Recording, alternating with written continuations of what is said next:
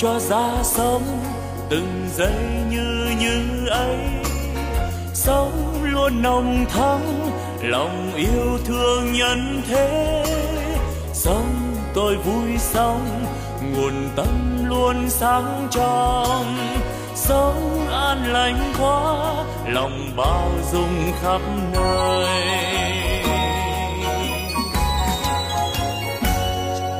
Sống tôi vui sống, từng giây yêu thương quá sống, tham sống, vì tha nhân nên vui sống. Phút như như ấy làm cho tâm tươi sáng. Cái như như ấy là nguồn tâm sáng soi. La la la la la la la la la la la la la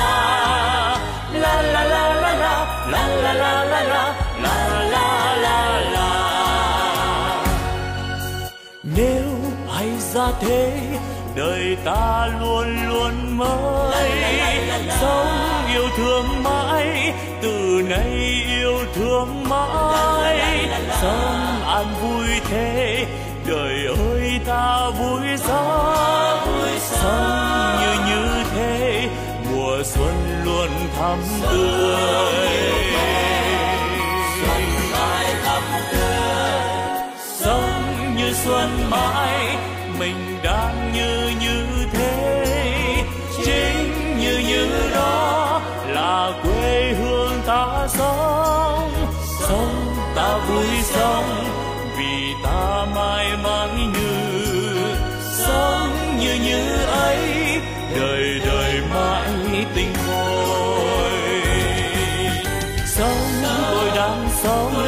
đời ơi sao vui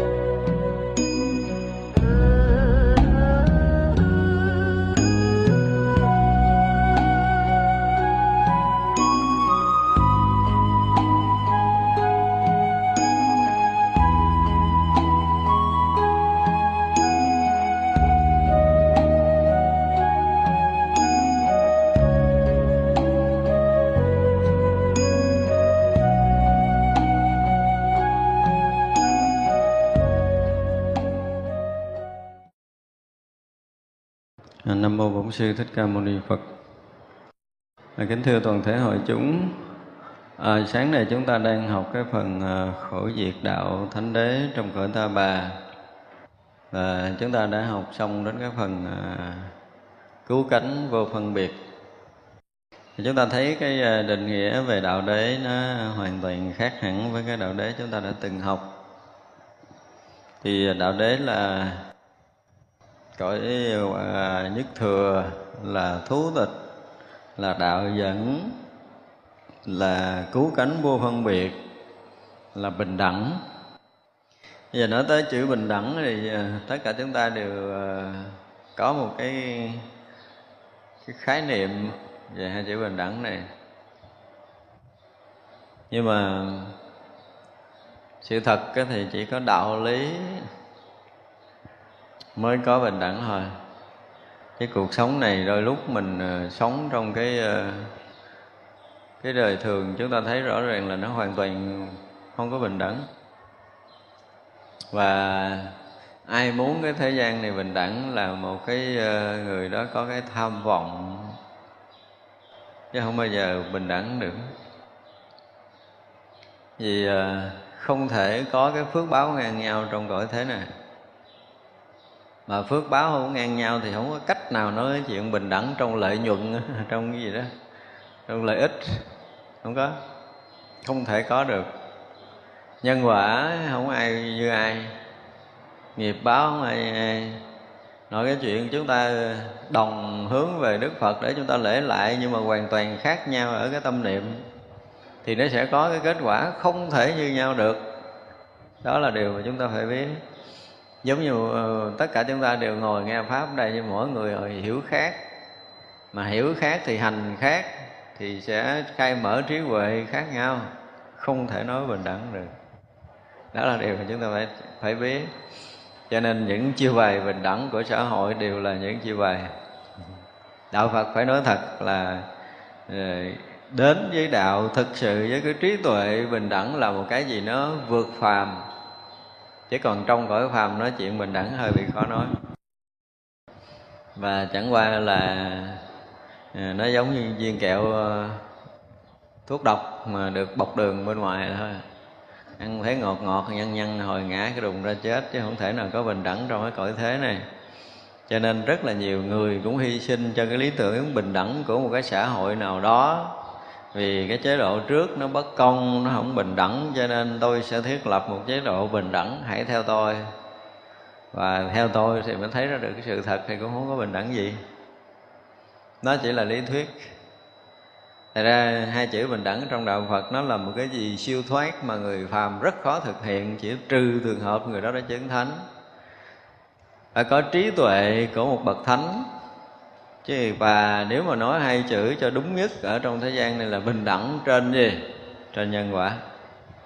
Chỉ có nhân quả là bình đẳng, không có chuyện gì mà bình đẳng hết thì như vậy là với cái cách cung kính phật của mình như thế thì mình sẽ có một cái quả báo như thế, không thể hơn. Như người kia quá mức cung kính đối với đức phật cho nên quả báo họ hơn mình. Mình không có thể đòi được mình lại phật có khi cái đầu mình không có chạm đất. Cái bản ngã mình nó chưa bẻ gãy để mình có thể mộp sát đất kính lễ phật. Trong khi người ta lễ phật năm dốc sát đất với tất cả những thành kính và tri ân thì hai nhân quả khác nhau hoàn toàn. Lúc tôi thấy ông cũng lễ phật tôi lễ phật sao tôi không được hậu quả ờ, kết quả tốt thì không được. Đòi hỏi cái đó không được là do cái cách gieo nhân của mình. Thật ra mọi cái cư xử, mọi cái hành động, mọi cái việc làm của chúng ta gần như giống nhau.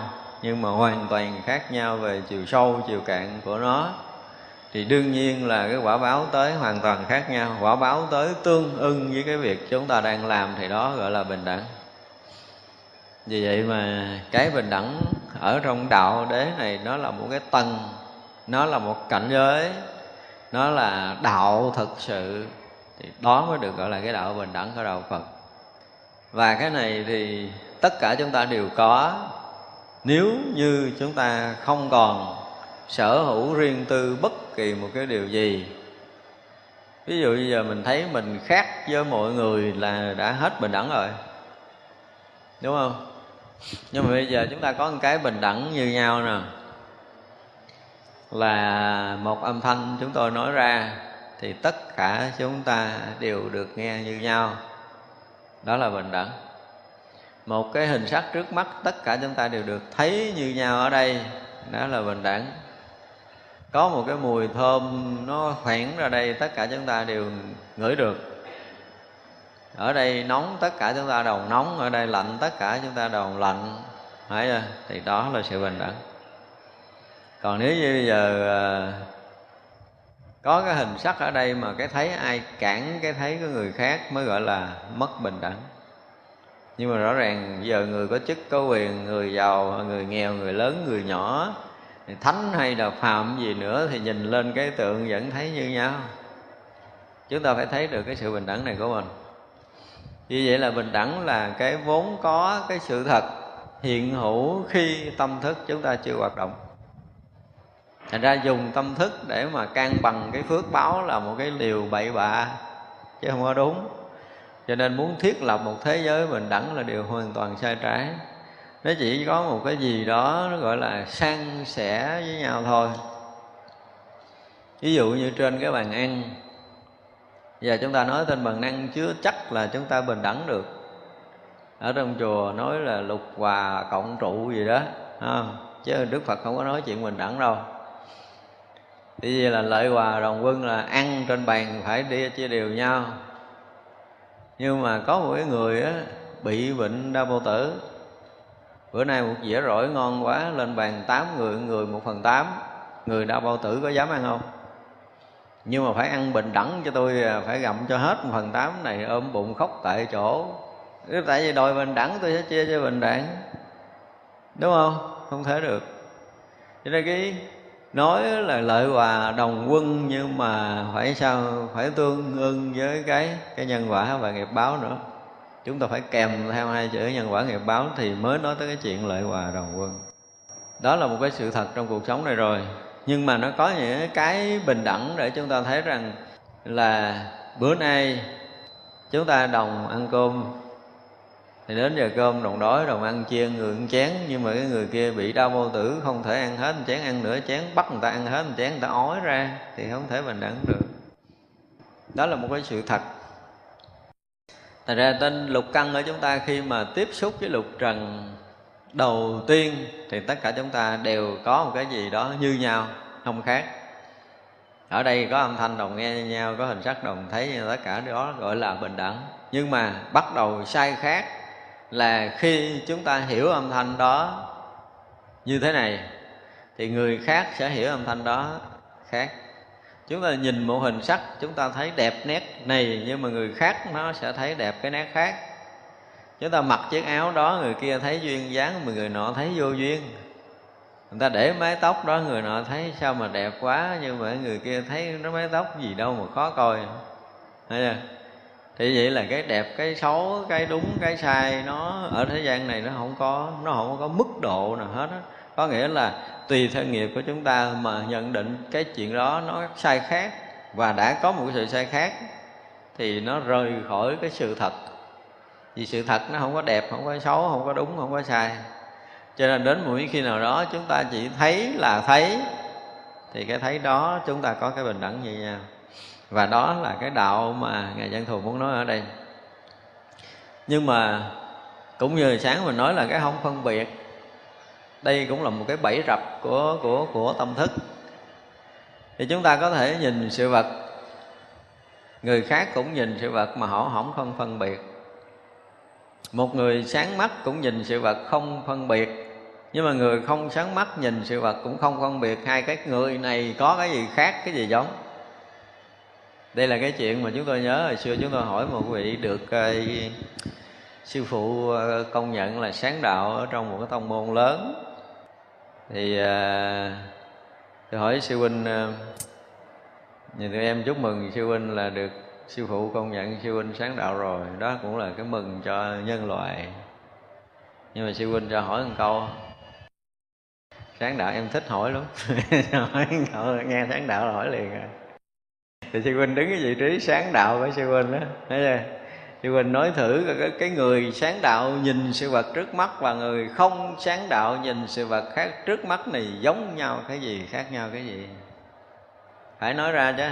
Cái hồi ông ngu ông chưa sáng đạo thì ông thấy kiểu gì? Bây giờ ông sáng đạo ông khôn hơn tôi ông thấy kiểu gì? Nói đi. Chết liền. Nếu không có sáng đạo là chết liền. Kiếm cái gì khác được? Không có gì khác nhưng mà tôi chưa dám hỏi tới cái câu là tôi vẫn thấy không phân biệt. Nếu ông nói là bây giờ người sáng mắt nhìn sự vật là sẽ không khởi niệm phân biệt người không sáng mắt nhìn sự vật sẽ không khởi, sẽ bị khởi niệm phân biệt là khác nhau đúng không?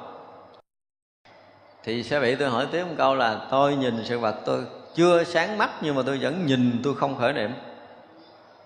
Thì khác cái gì với cái không khởi niệm của ông? Trả lời đi. Đó tới chỗ này là chỗ chết, nhưng mà cái thứ nhất đã chết rồi, chưa tới cái thứ hai. Thứ nhất đã chết rồi. Thì chứng tỏ là không phải là người sáng mắt. Người sáng mắt họ thấy cái chỗ là nếu như tôi thực sự là người sáng mắt thì đương nhiên là đối với tất cả dạng pháp là tôi không có khởi niệm phân biệt. Không cách nào tôi khởi niệm phân biệt được nếu tôi là người sáng mắt. Còn người không sáng mắt thì có khi là khởi niệm phân biệt, nhưng mà có khi họ cũng không khởi niệm phân biệt là vì họ cố giữ cho tâm mình không khởi niệm. Thì rõ ràng là người không sáng mắt thì có đủ thứ chứ không phải có một thứ. Người không sáng mắt là có khởi niệm phân biệt khi đối diện xúc cảnh. Nhưng mà cũng có trường hợp người không sáng mắt, họ đối diện xúc cảnh, họ hoàn toàn không khởi niệm. Nhưng vẫn là cái người không sáng mắt. Chúng ta phải coi chừng cái người này và chính người này họ thường trực không khởi niệm phân biệt trên duyên cảnh, nhưng mà vì sao họ không chán mắt? Đó là câu hỏi thứ ba. Đó là câu hỏi thứ ba. Rồi mới giải được câu thứ nhất, anh rớt câu thứ hai cũng chết mà vô câu thứ hai qua câu thứ ba, anh cũng không phải xong nổi đâu. Thì trừ trường hợp mình là người hoàn toàn thông rồi, thì sẽ có câu trả lời một cách ngon lành ở cái chỗ này. Đó thực ra chúng ta mới thấy là cái từ ngữ bình đẳng nó là một cái gì đó nó rất là hiện thực rõ ràng cái bình đẳng là một cái sự thật ở trong cái thế gian này. Và nó luôn luôn hiện hữu trong cuộc sống đời thường. Chỉ có tâm thức con người làm cho mọi cái đều bất bình đẳng. Cho nên chúng tôi nói là sở dĩ thế gian này kêu gọi sự bình đẳng là họ kêu gọi bằng cái gì? Kêu gọi bằng tâm thức. Thì chuyện đó không thể nào bình đẳng được. Dù anh là ai đi nữa, anh nói cái chuyện bình đẳng mà bằng cái sự hiểu biết thì không bao giờ ra chuyện bình đẳng. Chúng tôi nhớ là cái năm 92 cũng có một cái lần đi ờ, đi quen. Sau khi mà học đạo ở thiền viện thường chiếu đi ra, lúc đó là hòa thượng không còn dạy nữa. Hòa thượng nhập thất. Nhập thất thì tôi đi.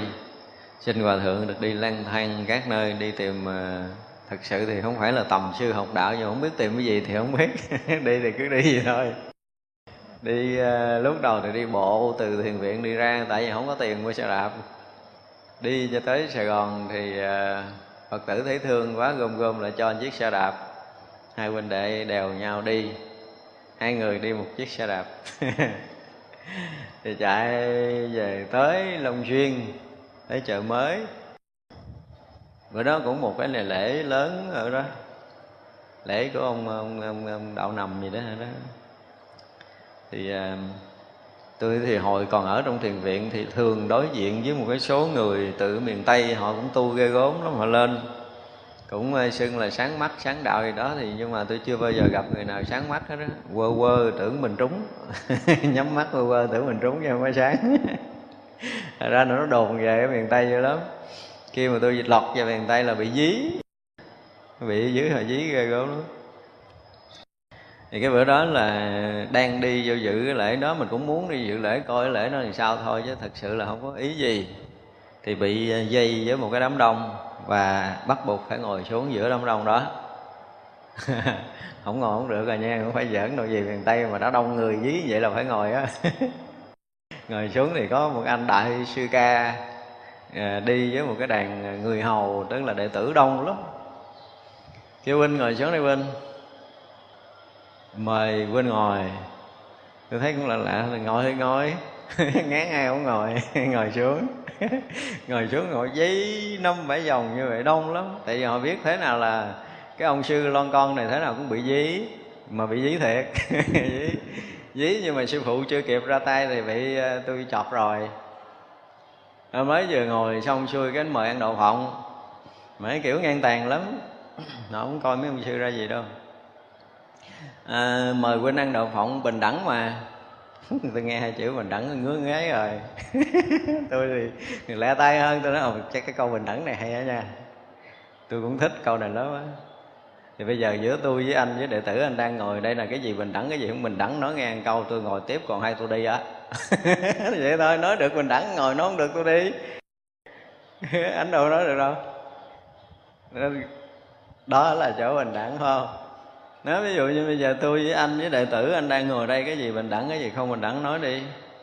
Miệng thì nói bình đẳng hay, nhưng mà giải thích hai chữ bình đẳng cho tôi nghe đi, rồi ngồi ăn đậu phộng. Xong cái lụm giống đậu phộng đi mất tiêu, không biết trả lời, thôi đi chứ. Thì nó hết dí luôn, nó thả cho thôi là bị dí, khó ra lắm. Về miền tây có những cái cái cái cuộc hội ngộ kỳ thú như vậy. Thì đó là cái chuyện bình đẳng. Cho nên nói tới cái bình đẳng là thực sự khi một người mà họ hiểu đạo lý rồi, họ thấy cái sự thật bình đẳng nó là một cái gì đó nó luôn hiện hữu trong đời sống này. Nhưng mà tâm thức dự vào là bình đẳng liền biến mất. Đó là một cái sự thật mà chúng ta phải thấy. Thì ra là cái con người lãnh đạo của một cái xã hội, của một tôn giáo hay là một đoàn thể nào đó, họ nói họ thiết lập bình đẳng thì nói để dụ người ta chơi thôi. này nói với lòng thiệt á, chứ còn là không còn cha nào thực hiện bình đẳng hết trơn á, đừng có tin. Không bao giờ, đừng bao giờ tin cái câu bình đẳng của cuộc đời này. Nếu mà nói bình đẳng trên nhân quả thì điều đó chấp nhận. Tại vì sự thật là tất cả chúng ta đều phải chấp nhận cái nhân quả của chính mình trong tất cả những cái việc lớn, việc nhỏ của riêng mình, chứ mình không có thể đem nhân quả đó mình chia cho người khác được. Có thể san sẻ cái gì đó, cái phước báo của mình đối với người chung quanh thì điều đó có thể chấp nhận ra mình có thể cái đời sống vật chất mình đầy đủ, mình đem cái đó mình san sẻ cho người khác, nhưng mà cái sự san sẻ đó cũng không thể nào nói bình đẳng được. Từ cái ăn, cái mặc và cái ở của chúng ta dù có hết sức là muốn bình đẳng, nhưng mà không thể bình đẳng được đâu. Và đừng bao giờ ai hy vọng điều này, mà phải hy vọng rằng cái phước, làm sao để cái phước mình được lớn lên, cái trí mình được lớn lên để mình được sống đúng với cái phước trí trong cái chỗ bình ổn nhất của của mình tự tạo. Chứ còn nói mà mình phải mượn phước người khác để sống là khó lắm. Người ta chỉ săn sẻ một cái phần nào đó thôi, chứ cái phước người ta cho mình một miếng là người tăng thêm miếng phước của người cho rồi, thì cũng đâu bình đẳng được mình là người nhận. Thì hết bình đẳng rồi. Mặc dù đó là ta hết tâm người ta cho, người ta nghĩ người ta không cần phước, nhưng mà đã phát tâm cho là đã có phước rồi cho nên khi mà mọi người có nhiều của cải vật chất, họ khởi cái niệm, họ đi san sẻ để có một cuộc sống bình thường, bình đẳng, giống như người khác. Nhưng mà thực sự cái phước họ thành cái núi. Lúc họ san sẻ, họ phát tâm là cái phước họ lớn. Cái người được nhận là phước bắt đầu bị tổn giảm nữa, chứ sao bình đẳng tiếp được. Do đó sau khi cái sự san sẻ, người có phước thì phước họ lớn, mà cái người nhận cái phần san sẻ thì họ tiếp tục mất phước. Đúng không? Thì cũng không bình đẳng cho cái áo thì người ta được cái phước, cho áo cho cái miếng cơm, người ta được cái phước, cho cơm, cho cái nhà ở, người ta được phước nhà ở. Mình nhận áo thì mình mất cái phước trong chuyện nhận áo, mình nhận chén cơm, mất phước trong chuyện nhận chén cơm chứ thì cũng không bình đẳng được đâu. Thật ra là đừng bao giờ có cái đòi hỏi bình đẳng ở trong cái xã hội loài người, khó lắm. Cho nên hai cái chữ bình đẳng ở trong đạo Phật nó là một cái gì? Thách thức không, nhân loại chúng sanh phải có một cái đời sống tự, phải nói là khi hiểu được bình đẳng đến một cái chiều sâu của nó rồi, thì tự chúng ta phải phấn đấu để gầy dựng cái nhân quả nghiệp báo chân chánh của chính mình, để mình được lớn lên với cái phước báo chân chánh của mình. Chứ mình không thể nào nhờ nương cái phước báo của bất kỳ một ai. Bây giờ họ có thể bọc hết cuộc sống của mình đó, nhưng mà họ bọc mình một lần là mình mất phước một lần. Và họ chăm lo cho mình nhiều chừng nào thì phước báo mình càng mất đi nhiều chừng đó. Chứ đừng nghĩ là tôi nói thiệt với chị tôi có phước lắm nha cái người yêu tôi lo tôi hết trơn à. Có ngày khóc hết nước mắt. Tại vì lo tôi riết rồi tôi hết phước. Cho nên tôi, tôi sống bất an. Đó là một cái sự thật phải xảy ra. Đừng có bao giờ mà thấy người khác lo cho mình là là mừng. Là coi chừng á chứ đừng có nói mừng. Mình bây giờ được hưởng một cái chén cơm trong khi chúng ta không có cực khổ vất vả mà ờ, mà mà tạo ra chén cơm đó, thì nghĩ là mình có phước. Đứng một góc độ nào đó là chúng ta có phước. Nhưng mà đứng góc độ khác để nhìn là chúng ta đang tiêu phước của mình. Đây là một cái sự thật, chứ phải phải thấy. Thật ra có nhiều vị thầy mà được người ta cúng ăn ngon à, mặc đồ đẹp, cúng tất cả những cái phương tiện sống thì nói thầy nó có phước ghê, phật tử lo hết trơn rồi đúng là có phước thấy sợ luôn á nó mới sợ luôn á, chứ không phải vừa. Rồi cúng mà không ăn thời gian rồi biết hết phước rồi sẽ thấy. Thật ra là chúng ta phải làm một cái gì đó khi mà nếu mà chúng ta hiểu cái chữ bình đẳng rồi, chúng ta nhận một, chúng ta phải trả tới 10 ngàn thì mới gọi là bình đẳng, chúng ta mới gọi là cân bằng lại cái phước báo của mình đã nhận. Thành đây là một cái điều mà chúng ta phải thể hiện cái sự bình đẳng của mình. Chúng ta nhận là chúng ta phải trả cho đủ mới gọi là bình đẳng đối với nhân quả là vậy. Nhận một phải trả tới 10 ngàn mới đủ. Còn nhận một trả hai là chưa chắc đủ, thì chúng ta luôn luôn bị thiếu nợ. Thật ra là cái đó rất là khó để mà có thể tái lập lại sự yên bình của mình ở cái đời này và kiếp sau. Nói sự bình đẳng là chúng ta phải nói cái sự dài dài trong cái sinh tử luân hồi nhiều kiếp. Thì bây giờ người ta dốc lòng, dốc sức lo hết cho mình. Mình cũng hề quan tâm gì tới cái sự chăm lo người khác, mình hưởng thụ, mình cảm thấy mình có phước, mình được quyền hưởng thì ờ, cũng được, không có gì. Người ta rõ ràng, ta thương mình, ta lo mình. Nhưng mà đời sau, có khi thì mình cũng phải lo người ta. Người ta chuẩn bị đi, cái mình khum đầu xuống, người ta bước lên, người ta cởi cổ, cái mình cởi, cổng người ta đi. Có thể hơn cái đó nữa, chứ đừng có nói ngang nữa là, ngang đó là ít. Cho nên khi một cái đời mà chúng ta nhận cái cái gì của người khác, thì chúng ta phải trả tới 10 ngàn nữa bây giờ là đứng ngon lành, ha? Đi ngon lành, chơi vui ngon lành, nhưng mà đời khác là đi bốn chân đưa lưng cho người ta cởi. Thì mới trả lại, mới được gọi là bình đẳng nhân quả. Chứ bây giờ hưởng người ta đời trước, đời này không được rên không? Cho nên là cái chuyện mà chúng ta phải phải trả cái gì đó là chúng ta phải thấy rằng đó là sự bình đẳng của nhân quả. Cho nên chúng ta mãi trong cái sinh tử luân hồi là gần như là vai trả, chứ chúng ta không có chạy đường nào thoát hết á à, mình không vai người ta người ta cũng vai của mình. Thật ra nếu mà hiểu được cái sự bình đẳng rồi á cái cái có và cái mất trong đời sống đời thường này của mình đó mình không có phải bị buồn rầu nhiều. Có khi mình thấy cái đó chắc chắn là của mình cái tự nhiên lấy tỉnh queo à mình khổ gần chết nhưng mà nó đi nhậu nó chơi nó vui nó thấy chuyện bình thường nó khung hơn mình cho nên nó cướp được trên tay của mình cái mình thấy mình buồn sao mình khổ quá mà làm mới có một chút tiền, bị người ta giật, người ta ăn, người ta dùng thế lực, người ta dùng cái gì cái gì đó để ta trước toạt trên tay của mình. Nhưng không phải. Hồi xưa mình lấy người ta không có nhẹ nhàng vậy đâu. Có khi mình đập người ta, mình đánh người ta, mình lấy nữa kìa. Bây giờ nhờ mình tu nó lấy mà mình không sức đầu, mẻ tráng là lại phật ăn mừng đi. Chúng ta phải thấy vậy. Chúng ta mất tiền mà thân thể còn lành lặn, không bị đau đớn, nó không bị nhốt tù, nó lấy hết tiền của mình, nó là mừng đi chứ nhiều người mất tiền than khổ, tôi nói là phải coi lại. Thấy chưa? Cho nên đây không thể tự nhiên mà người ta lại lấy cái của mình. Khi mà cái của mình mà người ta lấy được là rõ ràng cái đó không phải là cái của mình.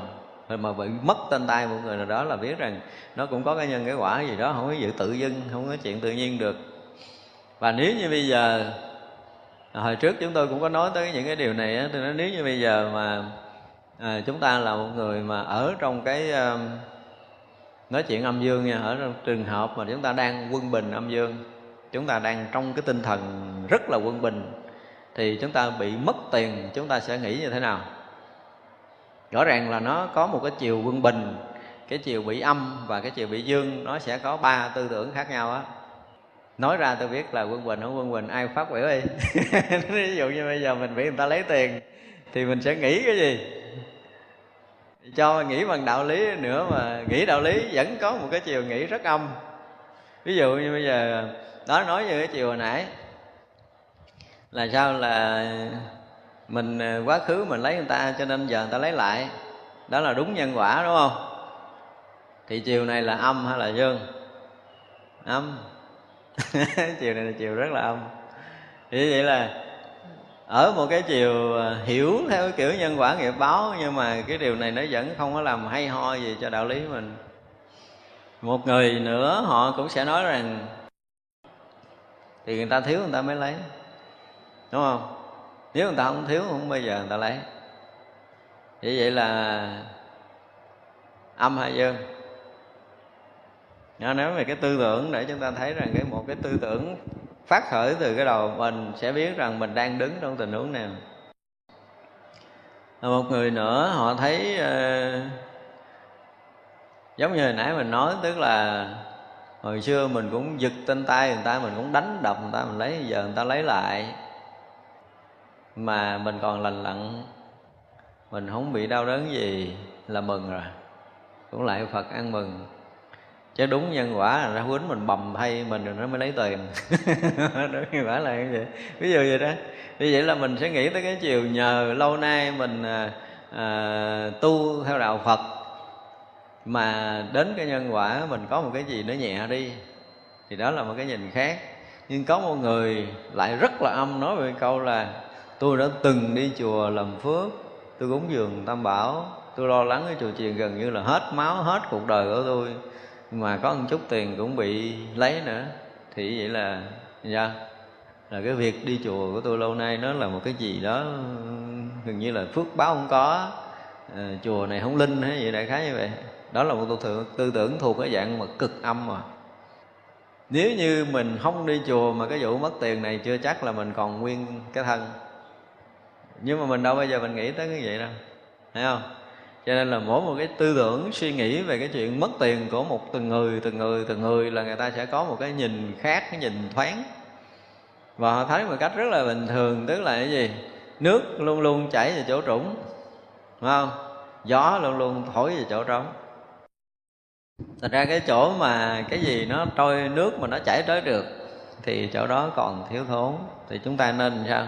Nếu một người mà có cái nhìn thoáng một chút, tích cực một chút có khi cái đồng tiền mình bị mất mà mất rõ ràng là mình không đến đổi mình phải chết.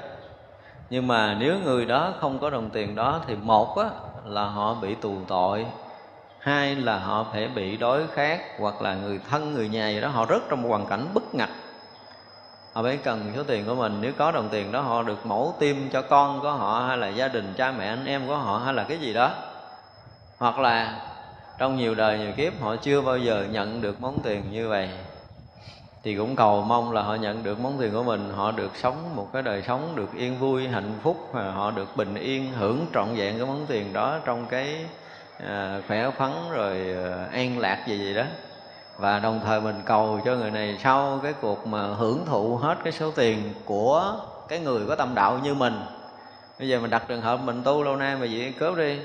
Thì giờ mình là người có tâm đạo mình sẵn lòng cầu nguyện cho họ hưởng hết tất cả những đồng tiền đó. Và họ sao? Họ hồi tâm hướng thiện. Được hưởng đồng tiền, có đạo lý thì họ phải hồi tâm hướng thiện để họ có thể đi con đường lành. Ví dụ vậy, thì đó là một tư tưởng hoàn toàn khác rồi, đúng không? Nó không có còn cái cái chuyện nhân quả cũ nữa. Mà ngay nơi hiện tại, ở đông đời sống này, họ nhận được cái món quà của mình hiến tặng và mình xin dân trọn cho họ, không hề có nửa ý niệm phàn nàn gì hết á. Nếu họ muốn lấy và xin dân tặng còn cầu nguyện cho họ có sống tốt hơn nữa. Thì người này tương đối là cái gì? Là quân bình. Tương đối là quân bình mà dương dương chút.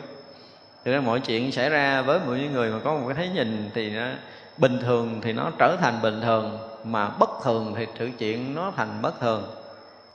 Cho nên cái chữ bình đẳng này nó sẽ kéo theo một cái đời sống của đời này kiếp nọ về nhân quả.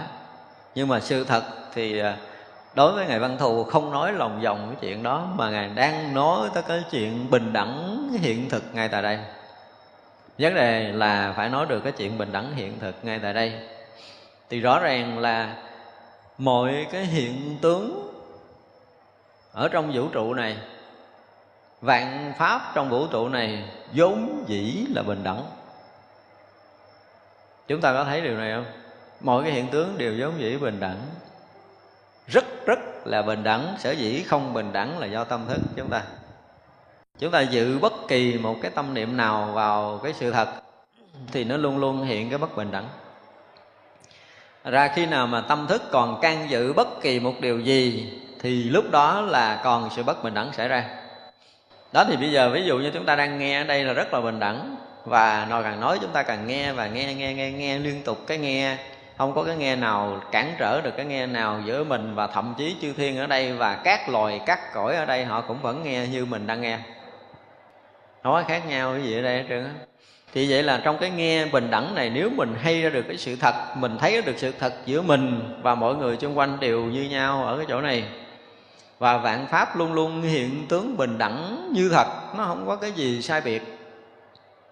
Sai biệt là do tâm mình cho nên cái đạo là một cái gì đó nó hiện thực chứ không phải là con đường đi, mà là đạo là cái đang có, là chỗ chúng ta đang đến, nơi chúng ta đang trú ngụ, đó là đạo. Thì vậy là chúng ta đang ở trong cái chỗ bình đẳng tuyệt đối để có thể hay biết vạn sự vạn vật trong thế gian này nếu như bây giờ nếu chúng ta không có dùng tâm thức để mà nghe, để mà thấy nữa, ở đây chúng ta thả lỏng hoàn toàn, chúng ta không cần sử dụng tới lục căn. Nhưng mà mọi điều xảy ra đều được chúng ta nhận biết, không còn lầm lẫn bất kỳ cái gì. Thì đó là chúng ta đang nghe bằng cái nghe bình đẳng, đang nhận định dạng pháp bằng cái bình đẳng. Chứ không có cái sự sai biệt. Vì đó là một cái sự thật, đó là trật tự vũ trụ này rất là bình đẳng, rất là trật tự, mọi thứ xảy ra đều rất là bình đẳng, rất là trật tự. Nhưng tâm thức can dự vào thì thành ra nó mất bình đẳng. Một chút xíu mất bình đẳng nếu tâm thức chúng ta can dự vào. Thành ra bình đẳng là một sự thật. Nếu như bây giờ chúng ta nhìn tất cả những cái chúng ta đang thấy, ví dụ chúng ta thấy tất cả cái hoa trước mắt của mình, rõ ràng là nó có cái cái lớn, cái nhỏ, cái đẹp, cái xấu, cái xanh, cái vàng, tất cả những cái đều là một cái sự sai khác nhưng mà chúng ta nhìn kỹ bằng tất cả những cái năng lực vốn có của mình, để mình thoát ra cái so sánh, thì mình vẫn thấy tất cả những cái này như nhau không? Hay là khác? Khác hay là như nhau? Đó chúng ta học đạo bình đẳng để chúng ta nhìn tất cả những cái trước mắt là khác hay là dạ, là giống? Chúng ta thấy rất là rõ ràng từng cái riêng rẽ không đồng nhau, đúng không? Nhưng mà nó hoàn toàn không có cái sự sai biệt. Cái nhìn đó được gọi là cái nhìn bình đẳng. Nó hoàn toàn nó không có không có đồng nhau, không giống nhau. Màu sắc không giống, hình thể không giống, vị trí không giống. Ba cái màu sắc, hình thể và vị trí hoàn toàn không giống nhau. Nhưng mà nó hoàn toàn nó không sai khác nhau vì chúng ta thấy một lượt. Chúng ta thấy khác vị trí nhưng mà được chúng ta thấy một lượt không? Thấy một lần hết tất cả những cái này không? Như vậy là khi mà chúng ta mở mắt, chúng ta thấy một lượt tất cả những cái hiện tướng này, thì cái đó được gọi là cái nhìn của chúng ta bình đẳng với tất cả mọi thứ. Bình đẳng. Trong cái nhìn bình đẳng của mình thôi, chứ mình chưa có nói đụng tới người khác. Thì rõ ràng khi chúng ta nhìn là tất cả mọi cái đều hiện tướng như như nhau trong một cái nhìn của mình, chứ không có hai cái. Đúng không? Thì nghe cái một cái nhìn của mình mà thấu thoát hết tất cả mọi cái thì cái nhìn đó là cái nhìn bình đẳng. Đó là sự thật. Nhưng mà mình à, mình nhìn riêng cái, những cái kia mình không có để ý. Đúng không? Bây giờ chúng ta thử, bây giờ chúng ta tập trung vào cái hoa, Tất cả những cái xung quanh chúng ta không để ý lắm. Thì có nghĩa là gì? Chúng ta là riêng rẽ chấp trước một cái. Nhưng mà sự thật trong lúc đó những cái khác vẫn được, chúng ta thấy à. Chúng ta có phân biệt cái này không? Chúng ta phải thấy được cái này. Bây giờ mình tập trung một cái ngay giữa trung tâm để mình nhìn đi, Nhưng mà những cái xung quanh mình thấy không? Thấy. Cái thức nó không thể phá được cái sự thật bình đẳng này. Cái tâm thức là cái gì nó nhỏ. Hiểu chưa? Còn cái bình đẳng là cái gì nó đương thể, mênh mông đó nếu mà trong cái nhìn chúng ta sẽ phân biệt ra được cái này là là cái nhìn chúng ta khá rồi đó, phải không? Bây giờ rõ ràng là bây giờ mình đang tập trung nhìn cái, đang tập trung nhìn cái, nhưng mà tất cả những cái xung quanh mình đều nhận. Và không phải mắt chúng ta thấy, xung quanh tay chúng ta vẫn nghe được nữa. Mũi chúng ta nếu có mùi chúng ta cũng nhận được, cái thân đang nóng, đang lạnh chúng ta cũng nhận ra. Cái đầu chúng ta đang nhúc nhích chúng ta cũng nhận ra thì rõ ràng có một cái người gì đó đang một lượt nhận biết lục căn. Không thể trước sau nhưng mà mình nghĩ nó thành trước sau thôi, mình phân biệt là mình mình thấy trước cái nghe nhưng mà đang nói mình đang nghe, mình vẫn đang thấy. Lúc mà chúng ta nhận âm thanh cũng cùng một lúc đó chúng ta nhận hình sắc, cũng cùng lúc đó chúng ta nhận mùi, lúc lúc đó chúng ta nhận sự xúc chạm và lúc đó chúng ta cũng thấy cái ý niệm trong đầu của mình một lượt. Dùng một từ là chúng ta phải thấy một lượt thì vậy là một lượt lục căn được nhận biết bình đẳng như nhau. Sâu trong lòng chúng ta có cái đó không? Có. Chúng ta phải nhận ra cái cái người hay biết lục căn một lượt. Thì đó là con người bình đẳng đang hiện hữu mà gần như người này lúc nào cũng hiện hữu bình đẳng như vậy. Nhưng mà chúng ta không có nhận ra được người này, cho nên chúng ta nhận riêng cái là mình nghe là mình chỉ biết mình nghe thôi, mình không có cần biết cái chuyện khác đó là bắt đầu chúng ta chia sẻ lục căn của mình ra. Và ai một lần thả lỏng mình để có thể thấy biết hết tất cả lục căn đang tiếp xúc với lục trần một lần, thì chúng ta một lần đó sẽ thấy được cái sự thật là mình không dính căn nào. Đúng không? Không có dính căn nào hết.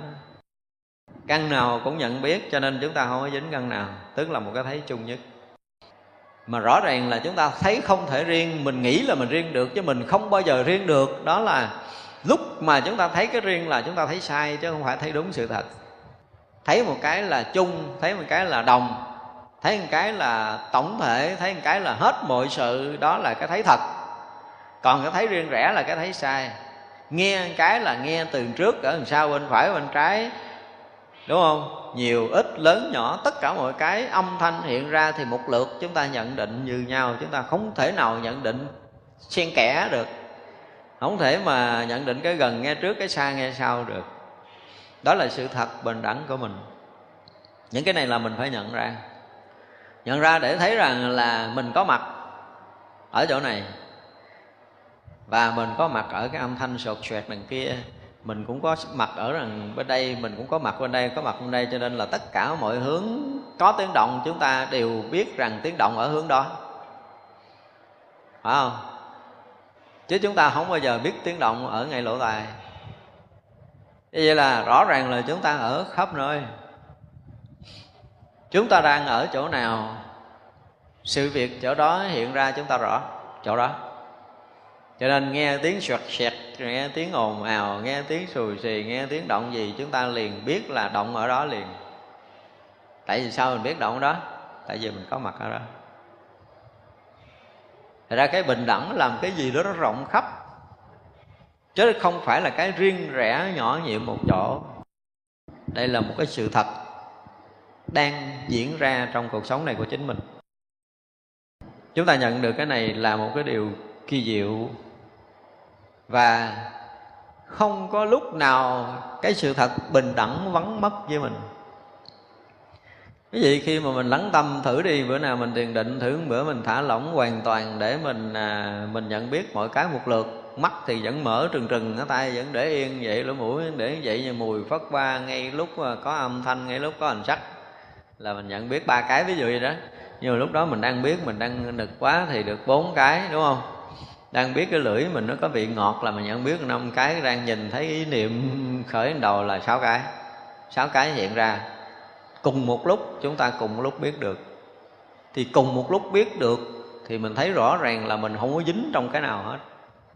Và nếu ai thương hàng sống như vậy thì hoàn toàn không có cái gì dính mắc trong đời sống đời thường này của chính mình thả lỏng để mọi cái nó đến như nó đang đến là sự bình đẳng của chính mình. Chứ không thể mình à, mình mình mình không có à, so sánh để mất bình đẳng. Không cần chuyện này không? Không cần mình dẹp trừ cái so sánh không cần mình dẹp trừ cái phân biệt. Những cái đó không cần thiết. Mà sự thật bình đẳng như thế nào chúng ta tiếp nhận cái sự thật đó như thế đó thì đời sống cái sự bình đẳng luôn luôn hiện hữu trong đời sống đời thường của chính mình liền và lúc mà chúng ta sống bình đẳng là lúc chúng ta không có dính cái gì. Một cách rất là trơn tru. Đây là một cái hiện thực đang xảy ra. Không phải là trên mặt lý thuyết lý luận đâu. Chúng ta làm cái việc này dễ không? Dễ làm không? Đó ví dụ ngay ngay tại đây nè. Ngay cái khoảnh khắc chúng ta đang ngồi ở đây thì uh, không có âm thanh gì chúng ta không nghe được ở hướng trước, hướng sau, trong ngoài gần như tất cả các lo, đặt tất cả các hướng, chúng ta ngồi chính giữa, chúng ta nghe được tất cả những cái âm thanh đó. Rồi không phải là tiếng loa tiếng người kế bên có khi ờ, đang kéo đờn cò nữa. Có người kéo đờn cò nữa kìa. Cũng nghe được nữa. Chúng ta nghe được, mặc dù rất là muốn nghe ông thầy giảng, nhưng mà cái tiếng đờn cò này nghe cũng quen quen. Giờ lại là nghe người này nghe giảng hay hơn mình gật đầu lia liệu mà mình ngồi mình chưa có gật cái nào đó mình vẫn nghe gần như là tất cả những âm thanh xung quanh, trước làm sao trong ngoài được nghe được hết. Và chúng ta phải phải thấy rằng là chúng ta đang thấy ông thầy và đang nghe âm thanh, tức là đã có hai rồi. Thì lúc này nó phản phất một cái mùi hương gì đó chúng ta nhận được. Người thân chúng ta bây giờ nó đang nóng nóng, đang gì đó ngứa ngứa, chúng ta cũng nhận được. Cái lưỡi chúng ta, cái vị nó đang ngọt ngọt hay chua chua, chúng ta cũng nhận ra. Cái đầu chúng ta đang nhớ chuyện quá khứ, vị lai chúng ta cũng nhận được thì vậy là trong cái khoảnh khắc này chúng ta nhận được một lượt mọi thứ. Là chúng ta đang gì? Đang sống trong cái bình đẳng của lục căn mình trước đó đã. Khi mà chúng ta đã đang sống bình đẳng với chính mình, thì mọi thứ hiện ra trong vũ trụ này liền bình đẳng. Nhưng mà mình luôn không làm được điều này, đúng không? Mình xài riêng có một cái, mình thấy là mình thấy, mình không chịu nghe mình nghe là mình nghe là mình không có chịu ngửi, ví dụ vậy, tức là lục căn nó đang hoạt động tất cả mọi cái, nhưng mình đang chú tâm tới cái thấy hoặc mình đang chú tâm tới cái nghe, còn mấy cái khác mình không để ý. Nhưng mà sự thật, dù mình có để ý hay không để ý, cái mùi hôi ngang mũi mình mình nhận không? Nhận. Mình để ý hay không để ý thì lúc này mình nóng, mình có biết không? Biết. Chắc chắn. Cái lưỡi mình đang à, nghĩ tới cái chuyện là ăn mấy trái me, cái nó tiết nước bọt mình nghe. Rõ ràng là mình nhận biết dù mình không để ý là những cái chuyện đó vẫn xảy ra. Thành ra cái sự thật là bình đẳng là cái luôn hiện hữu. Nhưng mà tâm thức con người làm cho mọi cái nó thành minh múng. Nó thành nhỏ nhiệm, nó thành riêng tư, nó thành ích kỷ. Đó là cái lỗi của mình. Mình phải thấy được cái lỗi này. Để cái đời sống đời thường chúng ta phải xuất phát từ cái chỗ bình đẳng của tự thân. Tự thân luôn luôn bình đẳng mọi thứ thì vậy là ra cuộc sống này mình thấy không có gì bất bình đẳng. Đời sống chúng ta bắt đầu có ý nghĩa nếu chúng ta hiểu được cái bình đẳng này. Sự thật, bạn hữu không hề có cái bất bình đẳng nào. Bất bình đẳng là do tâm thức mình dự vào. Tâm thức mình không dự vào, chẳng có cái gì bất bình đẳng cả.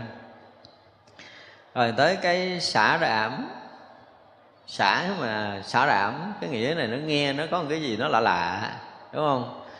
Đảm là cái gì? Có nghĩa khác là đảm nhận là cái gì? Đảm nhận có nghĩa là cái gì? Là nắm giữ là chấp trước. Thì từ xưa tới giờ những cái sự dính mắc cái sự nắm giữ cái, cái sự chấp trước của mình bây giờ mình không nắm giữ không chấp trước không dính mắc nữa thì được xem là xả đảm. Nhưng mà xả đảm này nó cũng là một cái sự thật đang diễn ra ở đây chứ không phải là xả đảm là mình sẽ xả ly ờ, cái ờ, buồn mình ờ, không nhớ tới cái buồn, gọi là mình xả ly. Cái buồn nó có hiện ra cái mình mình gạt nó qua bên. Cái vui nó hiện ra cái mình gạt nó qua bên là mình không nhớ tới cái vui, mình không nhớ tới cái buồn, mình không nhớ tới cái kỷ niệm này, không nhớ tới kỷ niệm kia, mình gọi là mình xả ly, đúng không? Có nhiêu tiền dính túi khó chịu quá, hốt rải ngoài đường, cho người ta lụm đi, đừng có bỏ một túi nữa, gọi là xả ly. Đúng không? Đó xả ly là mình buông bỏ cái gì nó dính tới mình là mình xả, mình ly, mình lìa, mình thoát hết. Cho tới là xả cái thân này, cho tới xả cái tâm này.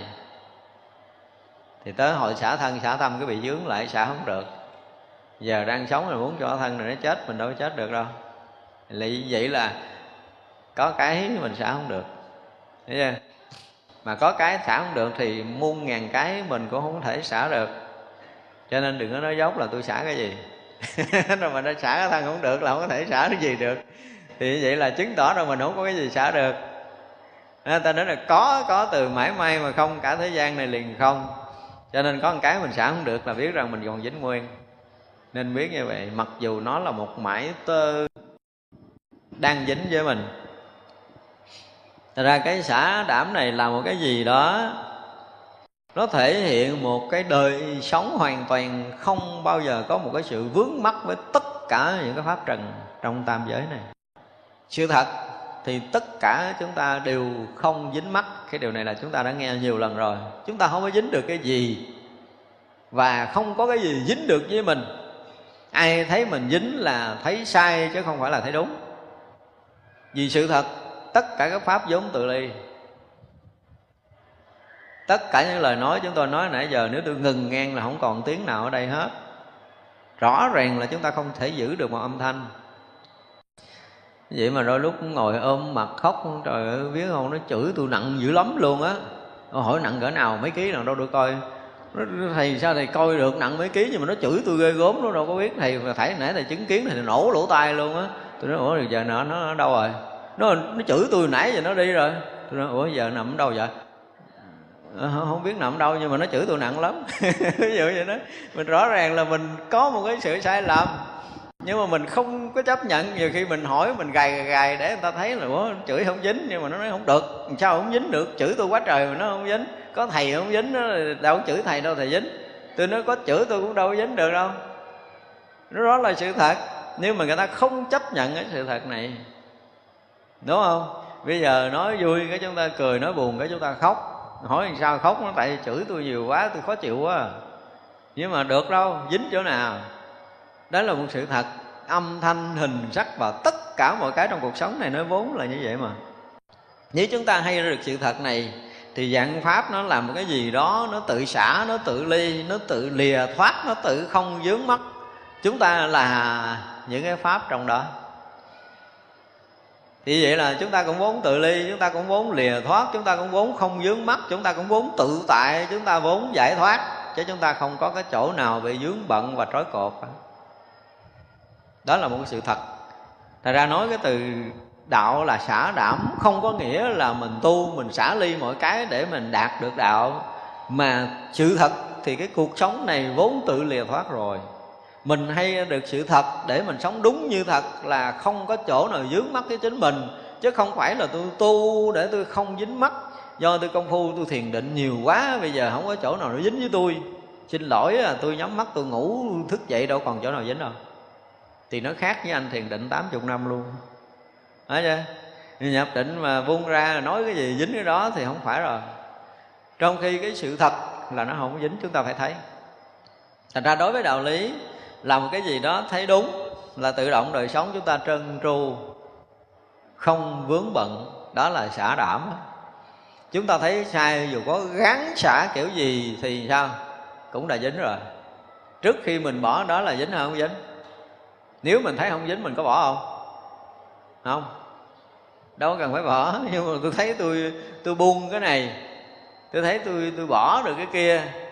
Nhưng mà hỏi lại một câu là trước khi mình bỏ mình có thấy dính không?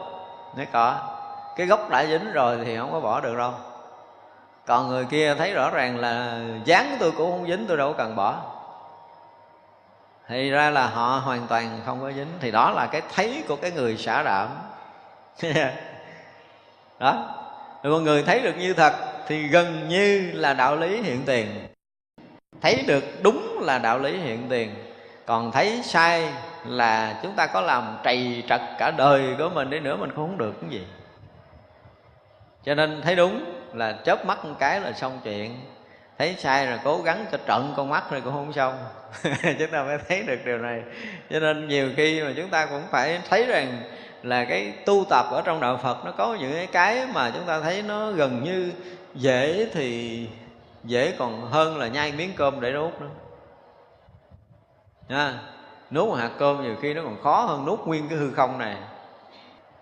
Nếu người biết nuốt là nuốt một cái trọn hư không pháp giới này. Thì là mọi cái nó thông liền tại chỗ. Nhưng mà mình thì mình gỡ từng miếng ta nó ngồi tu hả? Có nhiều người thấy gì nó ngồi viết già cũng hơn thua nó nghiến răng nhăn cái mặt. Chiến đấu, không biết chiến đấu cái gì ở trỏng thì tôi không biết, nhưng mà thấy cái mặt thấy thảm ghê gớm luôn ngồi thiền mà không thấy cái thư thái, cái nhẹ nhàng, cái buông thư, cái thả lỏng, cái thảnh thơi thì không biết ngồi làm gì. Chống đối hưng phua trận con mắt nghiến cái răng. Không phải vậy, tu không phải vậy. Không phải là chúng ta xả ly, mà cũng không phải là chúng ta gắn gượng để để nắm giữ một cái gì. Thực sự mọi cái không thể nắm được. Chúng ta không thể nắm đứng được điều gì cả. Và cũng không có cái gì đứng lại để cho chúng ta nắm nó cũng không rảnh đứng lại đâu. Nó mất đi chỗ khác rồi. Ví dụ chúng ta vừa nói tiếng phật nó đi mất tiêu rồi. Chúng ta cũng không giữ lại được đâu. Và mỗi cái trong thế gian này nó luôn luôn như vậy mà. Cho nên không có chuyện lời nói nặng, lời nói nhẹ, lời nói hay, lời nói dở. Không có chuyện này. Nếu chúng ta biết, thì sự thật vốn gì? Vốn dĩ là tự do tự tại. Vốn dĩ là không có chỗ vướng động, vốn tự ly, vốn tự giải thoát là chúng ta nếu mà dám chấp nhận điều này, thì cuộc sống chúng ta gần như là không còn có cái gì dướng động lại được nữa. Đó là cái sự thật. Là vô sở thú, tức là cái gì? Là không có chỗ đến. Thú có nghĩa là hướng đến một cái nơi nào đó, một cái chốn nào đó. Nhưng hồi sáng là nói là thú tịch. Có nghĩa là chúng ta hướng đến cái chỗ tịch tịnh, mà thật sự cái chỗ tịch tịnh là cái chỗ vô tướng cho nên hướng đến nhưng mà thực sự không có chỗ để hướng. Ở đây lại khẳng định một điều nữa là vô sở thú, tức là không có cái gì để chúng ta hướng đến, để chúng ta chứng, để chúng ta đắc. Gần như là không sở chứng, không sở đắc. Không sở trụ. Cái vô sở thú này nó có cái nghĩa đó. Không có chỗ để mình trụ bám. Không có chỗ để mình dính mắt không có chỗ để mình đắc. Không có chỗ để mình được. Đó là cái nghĩa của vô sở thú vô thú gần giống như vô sở trụ vậy. Thì vô sở trụ nó giống như cái xả đảm hồi nãy giờ mình nói. Tức là không có chỗ đến. Như lai là đi nhưng mà không biết đi đâu. Đến mà không biết đến chỗ nào chứ không phải như lai là không đi đâu không đến đâu nha. Chúng ta phải định nghĩa cái chữ như lai lại chữ như lai trong kinh kim cang đó là gì đó. Ờ, không đi đâu không về đâu gọi là như lai. Không, nghĩa nghĩa đó thì cũng hay nhưng mà phải nói cái nghĩa việt nam nhất của mình là gì? Đi mà không biết đi đâu, đến mà không biết tới chỗ nào, thì đó gọi là như lai. Thì mình nghe nghĩa này nó làm sao? Nó sống động hơn không? sống động hơn. Nói chuyện đời mới đi, sống động. Tức là như lai nghĩa là gì? Như lai là đi mà không biết đi đâu. Tới, đến mà không biết tới chỗ nào. Không có chỗ nào để tới ra thì đó được gọi là như lai á. Như lai theo cái nghĩa việt nam nhất. Không thèm xài nghĩa ấn độ. Đó thì rõ ràng là đó là cái chỗ vô sở thú á. Không có chỗ thú hướng. Tôi cũng muốn đến lắm nhưng mà đâu có chỗ để tôi đến đâu. Gọi là vô sở thú. Tôi cũng muốn được lắm nhưng mà thật sự không có cái gì để tôi được. Gọi là vô sở đắc. À, tôi cũng muốn dính lắm nhưng mà tôi muốn trụ lắm mà không có chỗ nào tôi trụ. Gọi là vô sở trụ. Vô sở trụ. Để cái Như Lai nó làm cho chúng ta Nếu mà thấy được Như Lai thì sẽ thấy được cái vô sở trụ Thấy được cái vô sở đắc. Thấy được cái vô sở cầu, Thấy được cái vô sở sợ nó hiện ra. Không có gì để sợ. Luôn luôn là chúng ta sống trong cái hiện thực, không có một cái chỗ vướng động nào. Đó gọi là cái vô sở thú. Vô sở thú là cái ý đó. Và là tùy thánh ý. Đạo là tùy thánh ý. Tùy thánh ý chứ không phải tùy phàm ý nha. Thật ra chúng ta thấy trong cái um, cái cái cái cái thập nguyện phổ hiền nó có cái gì? Thường tùy học Phật. Ha, cái thứ chín đó. Thường tùy học Phật. Tức là lúc nào mọi sự việc xảy ra cũng học được đạo hết. Học được cái đạo giải thoát hết gọi là thường tùy học Phật đúng không? Đúng phần không đúng hết. Thường tùy học Phật. Ở đây là tùy thánh ý. Hai cái nghĩa này nó giống nhau cho nên mọi cái hiện tượng xảy ra trong đời sống này, mỗi mỗi đều hiện cái tướng giải thoát. Đó là sự thật. Mỗi mỗi đều hiện cái tướng bình đẳng. Đó là sự thật. Mỗi mỗi đều hiện hiện cái tướng xả ly. Mỗi mỗi đều hiện cái tướng vô sở thú.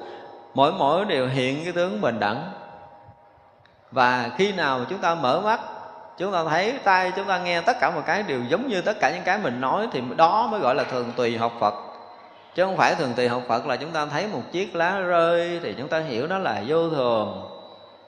Đúng không? Hiểu là vô thường nữa là hồi trước đó là chưa có chiếc lá này, chiếc lá này nó bắt đầu nó được sanh ra rồi nó được già rồi tới giờ tới giờ nó cũng rụng lá, rụng về cội nước, chảy về nguồn gì gì đó gọi là chúng ta học đạo.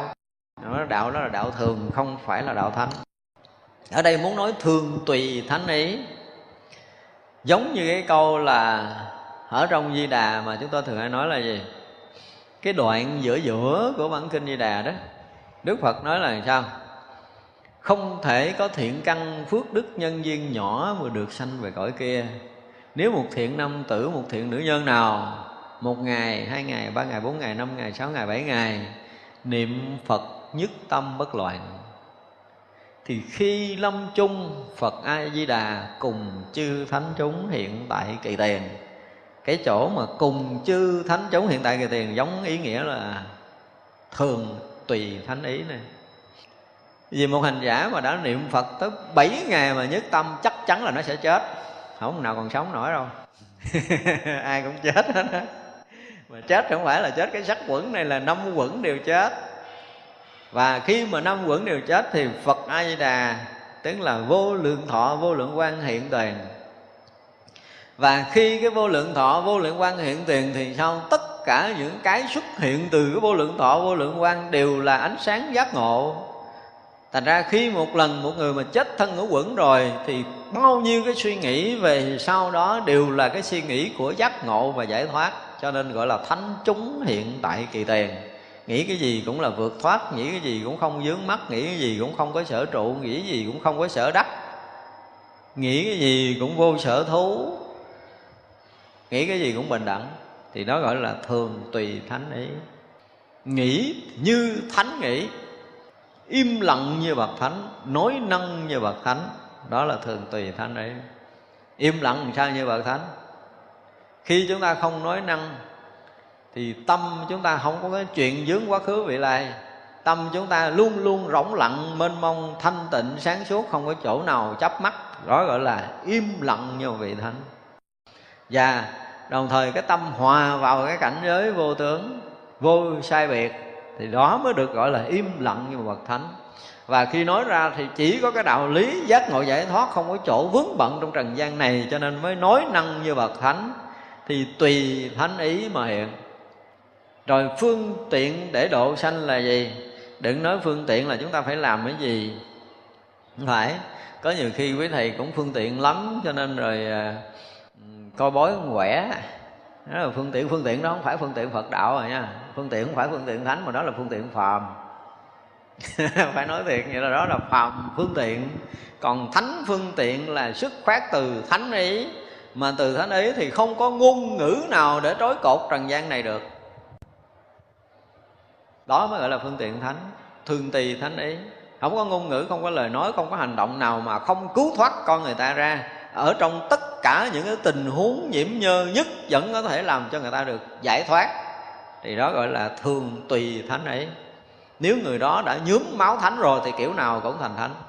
Nhưng mà người đó chưa có nhướm máu thánh rồi thì nói chuyện sao cũng hồi cũng lòi cái đuôi phàm phu ra. Đó là sự thật thôi. Cho nên khi mà chúng ta học đạo, để chúng ta thấy rằng cái phương tiện của những cái người mà vượt thoát nó khác với cái phương tiện của người trói buộc thì gọi là phương tiện thánh, tùy thánh ý. Không có cái nói năng nào mà không phù hợp với thánh ý. Cho nên khi mà chúng ta phát nguyện thì sao? Cái lời phát nguyện mình sao? Là nguyện cho con gì? Suy nghĩ nè, nói năng là hành động đều xuất phát từ gì? Từ bồ đề tự tánh thanh tịnh. Để gì? Để luôn phù hợp với gì? Với chân lý. Và và xứng hợp với tâm ý của chư Phật phát nguyện đó, thì nó giống như cái này nè, thương tùy thánh ý. Vậy xuất phát từ bồ đề tự tánh, thanh tịnh nó mới sinh ra thánh ý được. Còn xuất phát từ cái suy nghĩ phân biệt thì không thể sanh ra tánh ý. Nên cái bài nguyện của mình, nếu mà nghiệm nghiệm lại mình thấy nó có thể dùng xài được cho nhiều kiếp, chứ không phải đời này. Từ đây tới thành phật, cái bài đó vẫn còn xài được. Là tiên nhân hành. Hồi xưa thì người ta cái từ ngữ ngày xưa là các vị tiên nhân là những người tu tập giải thoát. Mà tiên nhân hành đạo có nghĩa là những người đã siêu thoát phàm trần à như ngôn ngữ người xưa nó là vậy. Thì xưa họ coi trọng các vị tiên nhân, luôn luôn sống ở một cái cảnh giới thanh tịnh. Ít có khi nào gần gũi, nhân gian lắm. Họ luôn luôn sống với đạo, họ luôn luôn sống với thiên nhiên giữa rừng à, à, giữa núi gì đó họ không bao giờ họ tiếp xúc với cõi phàm của mình. Đời sống lúc nào cũng nhẹ nhàng cũng thanh thoát. Thì ở đây đạo là một cái gì đó nó siêu thoát hơn là các vị tiên nhân đó nữa. Luôn luôn sống với đạo lý luôn luôn hòa nhập với vũ trụ mênh mông này cho họ chưa bao giờ sống với cái chuyện của của thế tục. Không có chuyện của phàm trần. Thì đó gọi là cái đạo của của ngài dân thù muốn nói ở đây và tới cái phần kế nữa là cái ờ, cái thập tạng. Thập tạng là một cái từ ngữ mà nó thuộc về pháp số. Pháp số. Tôi thì tôi ít có khi nào muốn đụng tới pháp số lắm, nhưng mà ở đây ờ, buộc mình phải giảng. Và bắt buộc phải giảng. Cái thập tạng này là cái ờ, được trong kinh gọi là cái gì? Cái nội đức của các vị bồ tát từ bát địa trở lên. Ở đây dùng cái từ là nội đức. Cái tạng là cái hay sanh ra hay chứa đựng những cái công đức ở trong đạo lý, cho nên được gọi là cái tạng. Giống như cơ thể mình là có cái tạng với cái phủ vậy đó không? Cái tạng mình là ngũ tạng của mình như vậy. Như vậy là thập tạng tức nghĩa là 10 cái để sanh ra cái thánh đức của một cái vị bồ bát bát địa bồ tát trở lên. 10 cái điều để sanh ra cái thánh đức của các vị bồ tát từ bát địa trở lên. Và nếu người nào mà có đầy đủ 10 cái này á, thì người đó có khả năng chứng thành Phật luôn. Chứng thành Phật liền đó.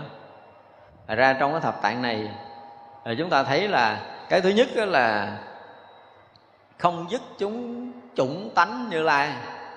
Tức là họ có một cái đời sống luôn luôn hiện hữu cái chủng tánh như lai chứ không bao giờ đoạn dứt cả.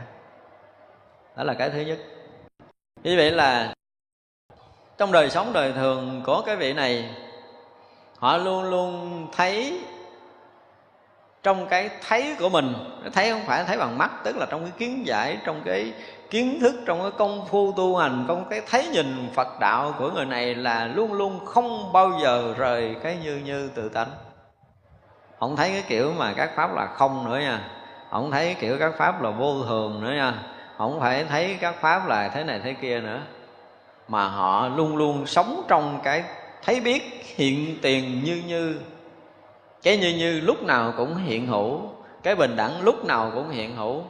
Thật ra, chính bản thân của người đó luôn luôn sống ở trong chân trời như lai tự tánh.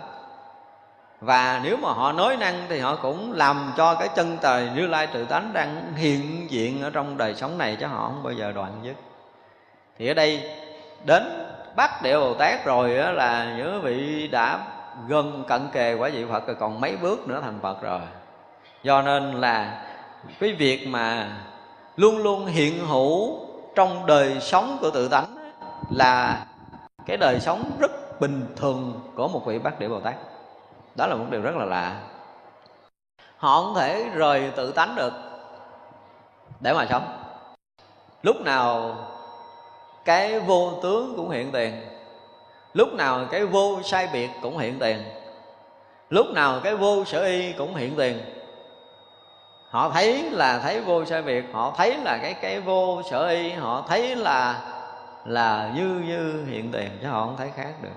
Đó là cái cái thứ nhất của cái tạng, mười tông thập tạng này.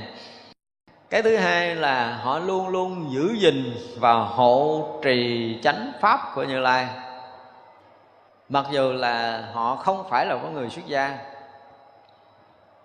có khi các vị ờ, bác đệ bồ tát phát nguyện tái lai đi trong nhân gian trong đời này, họ không phải là một người xuất gia.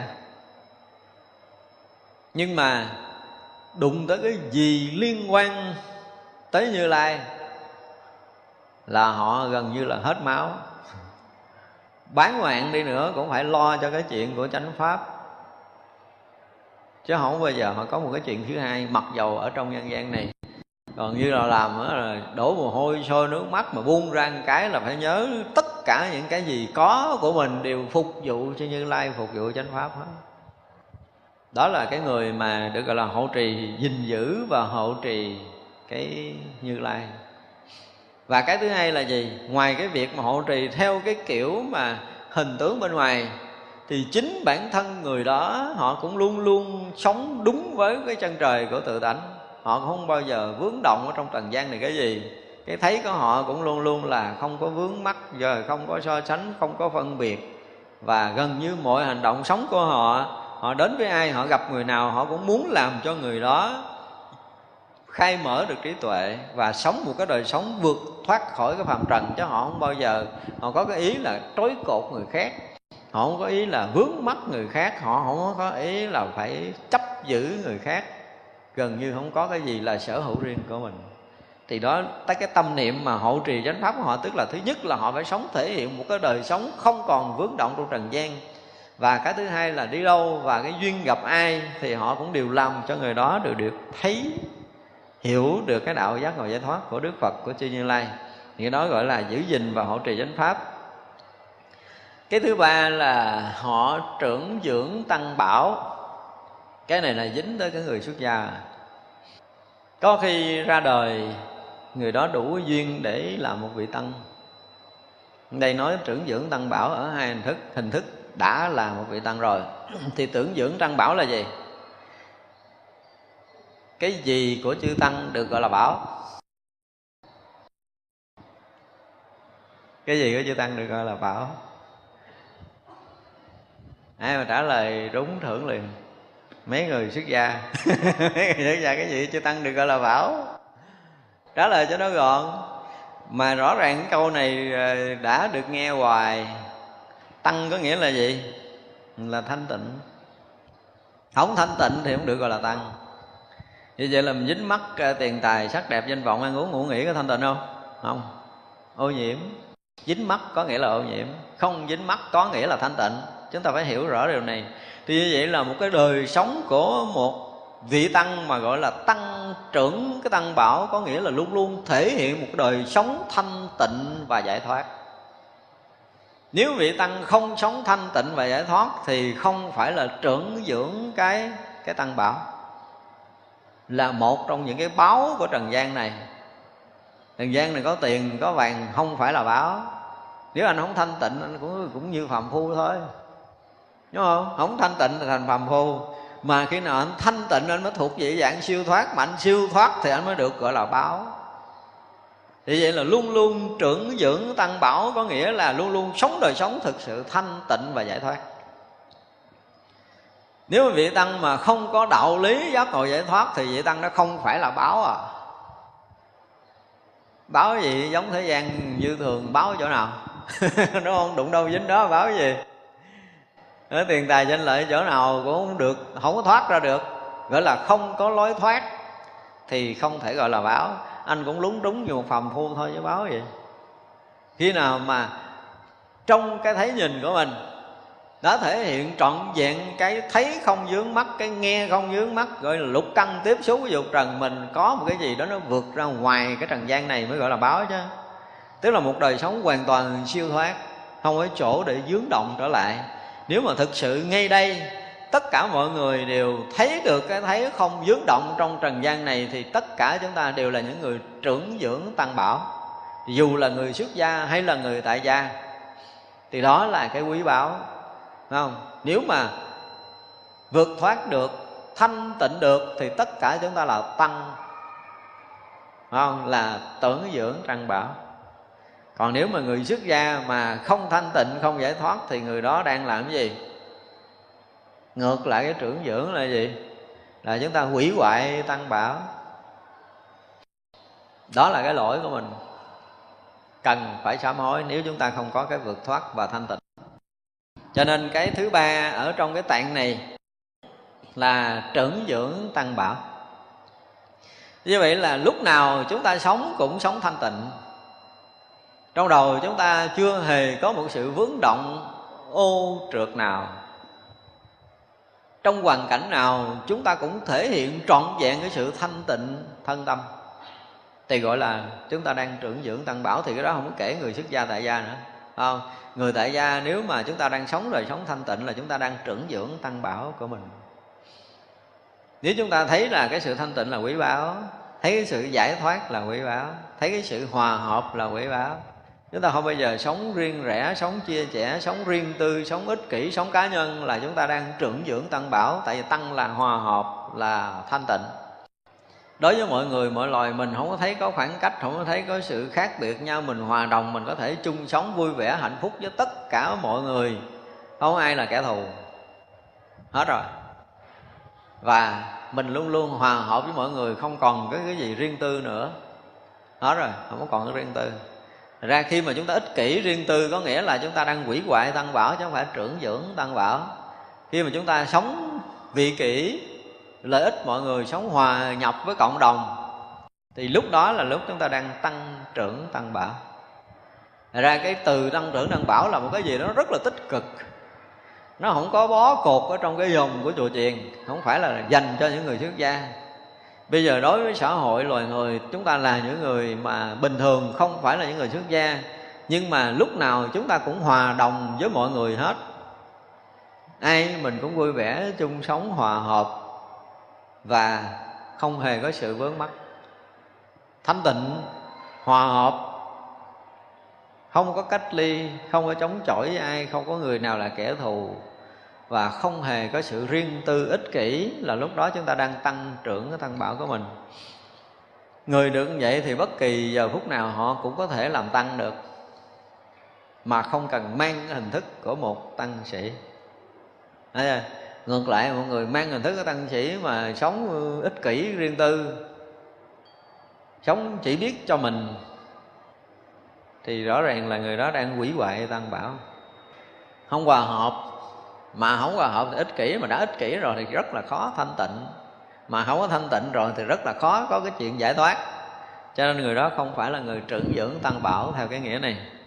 À, ra cái từ trưởng dưỡng tăng bảo là một cái gì đó nó hết sức là sống động đáng lý cái à, cái thập tạng này chúng ta phải giảng một bài rất là dài. Nhưng mà thực sự chắc cái thập tạng này nếu mà đụng tới những phần sau là chúng ta giảng một bài dài lắm là tại vì nó tới cái à, trong này nó có thập lực, có tứ vô sự quý, có thập bát bất cộng là phải mấy thời mới giảng hết cái thập tạng này. Cái thứ tư là giác ngộ chúng sanh để được, giác ngộ chúng sanh chính định có nghĩa là gì? Làm cho chúng sanh đạt được cái chánh định chứ không phải là tà định thì vậy là một cái người bồ tát bát đệ rồi thì đương nhiên là chánh kiến đã tràn ngập rồi. Vì vậy mà nếu như mà họ hướng đạo cho một người nào đó thì chắc chắn là đi cái kiểu gì người này cũng đạt chánh định hết À, giờ hồi nãy cho nên mình nói là đã đã là con của Như Lai đã mang dòng máu Như Lai rồi thì cái chuyện gì nó cũng thành Như Lai hết đó. Một vị bát đệ Bồ Tát trở lên là gần như là đầy đủ chánh kiến Phật đạo rồi cho nên cái việc để có thể làm cho một chúng sanh đạt được chánh định, đó là cái việc thường, chứ không có gì khó khăn với một vị đại bồ tát này. Bác đại bồ tát cũng được xem là đại bồ tát rồi đó. Vì vị này gần như là, nếu mà nói thần thông thì vị này có đầy đủ thần thông. Tới hồi mình nói thập lực tứ vô sở quý thì mình thấy là vị bồ tát này có đủ trong cái thập tạng này. Nếu như có một cái gì đó mà nó lìa thoát khỏi chánh định thì người này không có được gọi là bát địa bồ tát đâu. Chưa vào cái cửa của thập địa bồ tát cho nên, cái điều thứ tư là là có khả năng làm cho chúng sanh được giác ngộ và ở trong chánh định. Đó là một cái điều rất đặc biệt. Như vậy là nếu như tất cả chúng ta đều à, học đạo với một cái vị nào đó mà giúp chúng ta có một cái đời sống không lìa thoát khỏi cái chánh định của như lai, thì biết rằng cái nghị này không phải người tầm thường rồi đủ kiến giải phật đạo để có thể đưa chúng ta vào chánh định là người này không phải là người bình thường. Thấy chưa? Địa vị người đó cũng cận kề với những cái quá vị thánh hiền cuối cùng rồi mới đủ sức đưa người ta vào chánh định. Thành ra trước bát để bồ tát thì có khi hướng dẫn những chúng sanh không đạt được những chánh định đương nhiên là có định nhưng mà không đạt được cái chánh định cỡ cái tầng trí tuệ của các vị bồ tát trở lên mới có đủ cái lực này đủ cái lực làm người ta vào chánh định Thật ra trí tuệ của vị bác đệ Bồ Tát là vượt ra, vượt ngoài xa hơn cái vị các vị uh, chứng quả A La Hán nhiều. Tới cái, cái giáo hóa chúng sanh thành thục, chúng sanh bất sinh cái đạo lý, tức là một cái loại chúng sanh mà nó nó nó bất định á, chúng sanh đang loạn á, đang cuồng. Nhưng mà gặp một vị bác địa bồ tát rồi á, thì vị này thừa sức để có thể làm cho chúng sanh định tâm lại được. Đó là một cái điều rất là đặc biệt. Tại ra nếu mà sống với một vị bác địa Bồ Tát là chúng ta nằm ngủ đi, chúng ta cũng được định. Đó là cái ngon lành như vậy đó chúng ta có duyên mà gặp được tới vị bác đại bồ tát này thì gần như là khỏe rồi. Kiểu gì, mình cũng có thể an định được. Chúng ta loạn cỡ nào, chúng ta gặp một quý vị đa cỡ cái tầng này rồi thì chắc chắn chúng ta sẽ được an định. Thì vị bác đại bồ tát gần như là ở trong thường tại định rồi. Cho nên gặp ổng là gần như mình nhiễm cái định. Thật sự không phải dùng cái từ nhiễm mà cái lực định của người đó đủ để có thể chúng ta có cảm giác bình yên một điều rất lạ là khi mà một người định lớn á, thì ảnh hưởng lớn. Ảnh hưởng lớn có khi là cả một cái đạo tràng. Ví dụ chúng ta chỉ cần vô ngồi ở trong một cái khuôn viên như thế này thôi là gần như cái tâm chúng ta được an định. Mà chúng ta không biết lý do gì. Thật sự từ trong đạo tràng chúng ta có rất là nhiều người tu tập tốt. Cái mức độ an định nó sẽ đủ để có thể nó khống chế những cái tà tâm cái tạp loạn của mình. Cho nên mình ở trong đạo tràng cái tự nhiên mình nghe mình bình yên nếu mình đi xuống mình đi một chút, cái mình nghe mình bị xáo trộn, mình thấy, ủa, sao kỳ ta? Nãy mình ngồi trên kia thấy yên quá, thanh tịnh quá, rồi xuống đây nó loạn. Loạn không phải do hoàn cảnh mà chúng ta nó rời khỏi cái từ trường lực của cái định lực đó rồi. Thành ra có đôi lúc mình ờ, mình gặp những cái vị chân sư á, cái mình thích ngồi ở đâu đó góc, ngồi chơi thôi không cần phải nói tiếng nào, nhưng mà cảm giác nó có một cái gì, nó nó an lạc, nó yên ổn, lạ thường, mình không diễn tả được, nhưng mà rõ ràng là mình có cái cảm nhận đó. Thì biết rằng đó là mọi người có một sức định khá lớn. Họ có một cái lực định gì lạ lắm, khi mình nhìn họ một cái là mình có cái cảm giác yên bình. Mình không có lo lắng, không có có cái gì, phải phải phải ngại ngùng, phải sợ hãi hết. Đó là định lực của đó phát ra. Thì đa phần là các vị mà cái vị bồ tát bát địa luôn có cái năng lực này.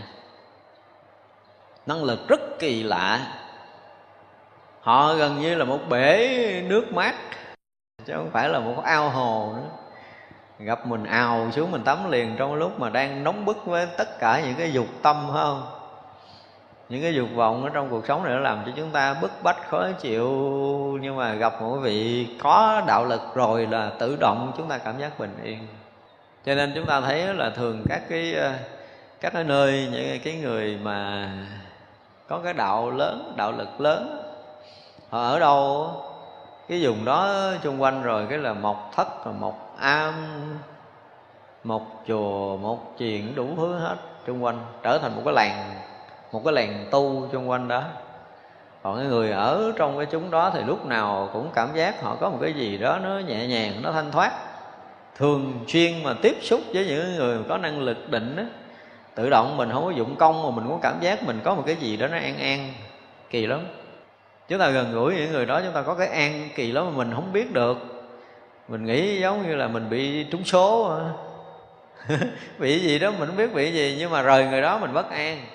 Mà lại gần người đó, cái mình nghe nó có cảm giác bình an, không phải là không có cái gì, không có thần thông phép màu gì, nhưng mà đó là cái lan tỏa của cái năng lực định đó. có những cái miếng đất mà chúng ta tới một cái chúng ta chạm chân tới miếng đất đó là chúng ta nghe một cái cái khí lực, một cái từ trường hoàn toàn khác liền.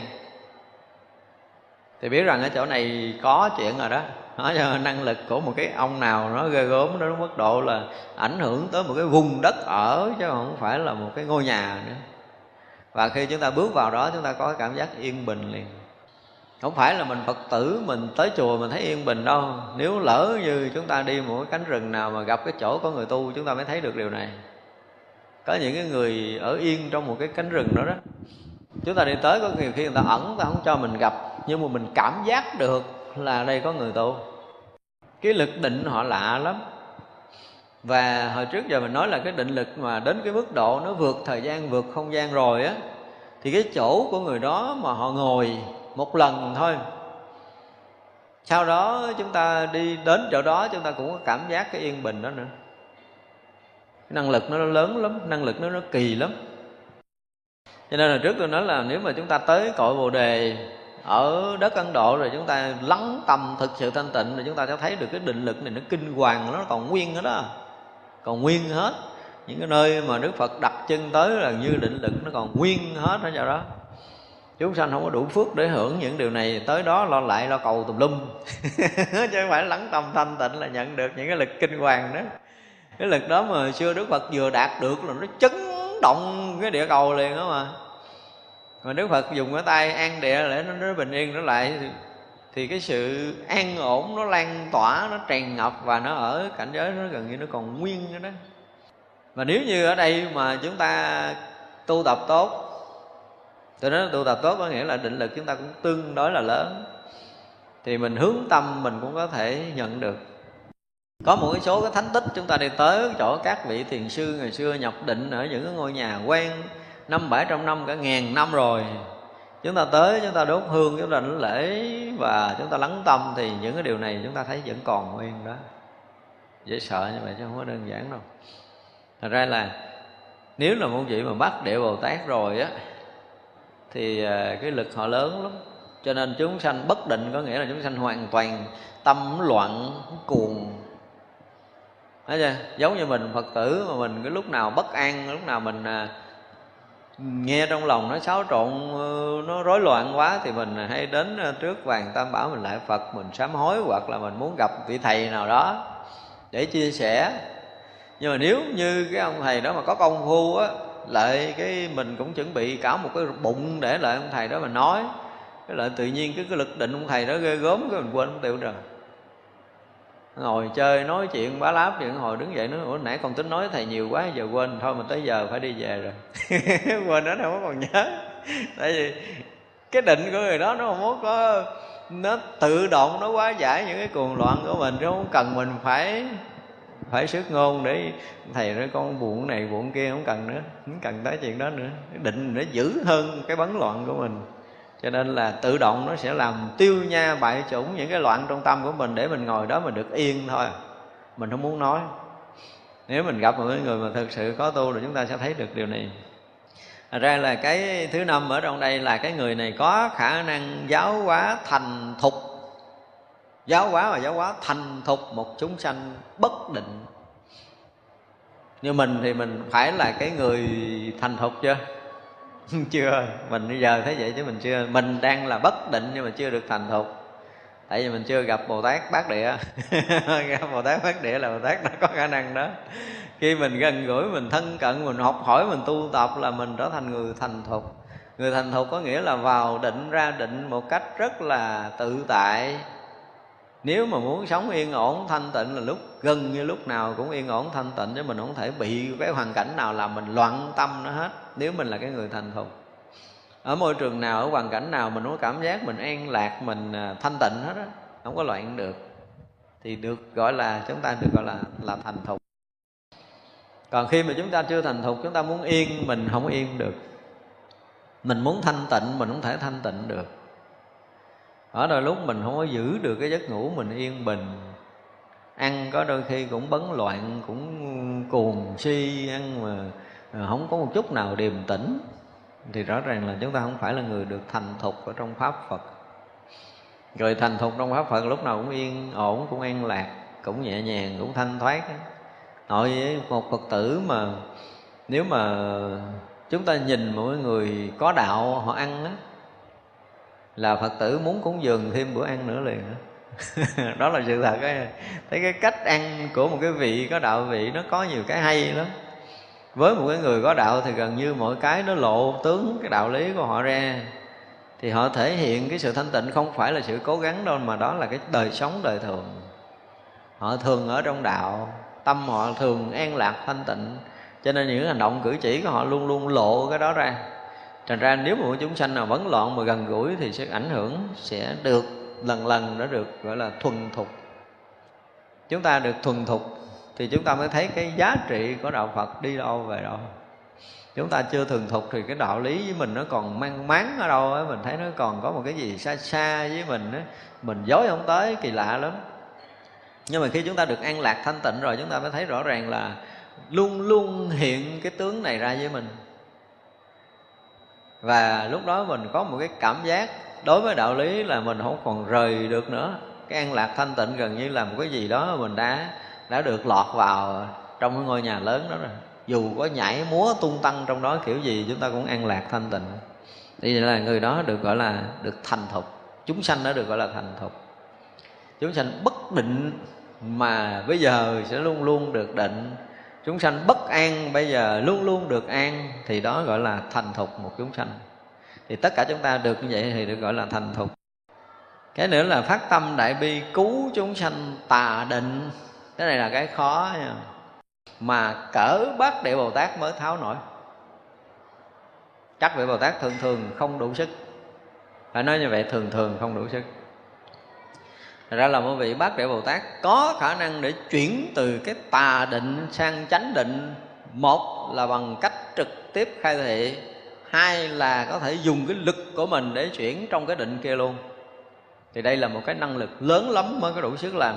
Ví dụ như người kia mình thấy rõ ràng, Tại vì khi mà chúng ta nhập định mà ở trong chánh định của Đạo Phật á, Thì nó sẽ phát một cái loại hào quang sáng rõ ràng lắm nhưng mà vào tà định á, cái ánh sáng nó không phải là cái hào quang vàng, mà nó là một cái loại ánh sáng khác.